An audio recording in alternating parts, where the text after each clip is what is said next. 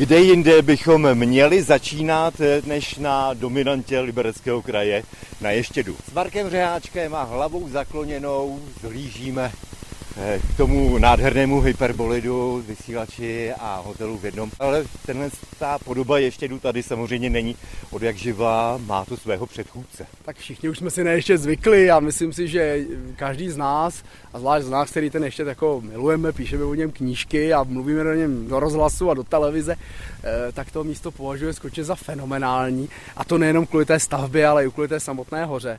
Ale scházíme se zde v takový poměrně významný den, protože přesně před 60 lety, 31. prosince 1962, zde došlo k události, která byla vlastně jakýmsi hlavním důvodem, proč ten ještě tady, tady vlastně takhle stojí. V této podobě. V této podobě. Protože v té době tady vlastně stála stará chata, kterou vlastně postavil německý horský spolek pro Ještět a Jizerské hory podle projektu poměrně známého libereckého architekta Ernsta Šefra.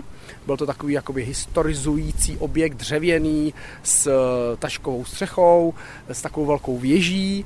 Byla to opravdu pícha eh, toho horského spolku a také to byl jeden z důvodů, proč se ten spolek rozpadl spadl na tu libereckou a jabloneckou sekci, protože jablonečáci chtěli něco podobného na Černé studnici, což se jim teda mimochodem povedlo. A ještě předběhli liberečáky o rok. Ale to není ten hlavní důvod. Tato chata ten den prostě vyhořela. Od čeho ví se? E, ví se, v dobovém tisku se do, jako dochovala informace, že vlastně požár eh, vypukl na Silvestra, kdy tady vlastně probíhaly přípravy a už rozjetá silvestrovská veselice a tehdy byla velká zima a na ještědu zamrzlo vodovodní potrubí. A někdo z těch udržbářů tehdy, jeho jméno tisk tedy už nezmiňuje, eh, šel rozmrazovat to potrubí údajně let lampou. Takže začal rozmrazovat, ale tam došlo k tomu, že vlastně ta chata byla z velké části dřevěná a řada těch e, zdí byla ještě speciálně právě z těch německých časů izolována korkem a ten korek vlastně chytil od té letlampy, on si toho nikdo nevšim a chata začala pomalu doutnat.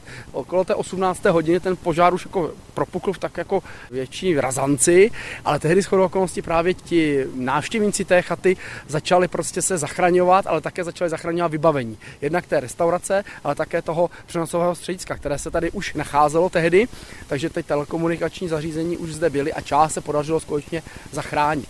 E, část e, toho i vynesla přivolaná vojenská posádka. Hasiči bohužel, jakkoliv se dostavili sem, celkem pět zborů, nemohli vjet nahoru s e, vodou a proto vlastně hasili ten požár pouze minimaxy, které vlastně byly přiváženy lanovou drahou. Tak to byla jako taková jako jediná možnost vlastně, jak ten požár likvidovat, respektive jak ho spíš zpomalit, protože ta chata, jak už jsem říkal, byla dřevěná a prostě lehla popelem. Ráno zde stály pouze opálené kamenné zdi.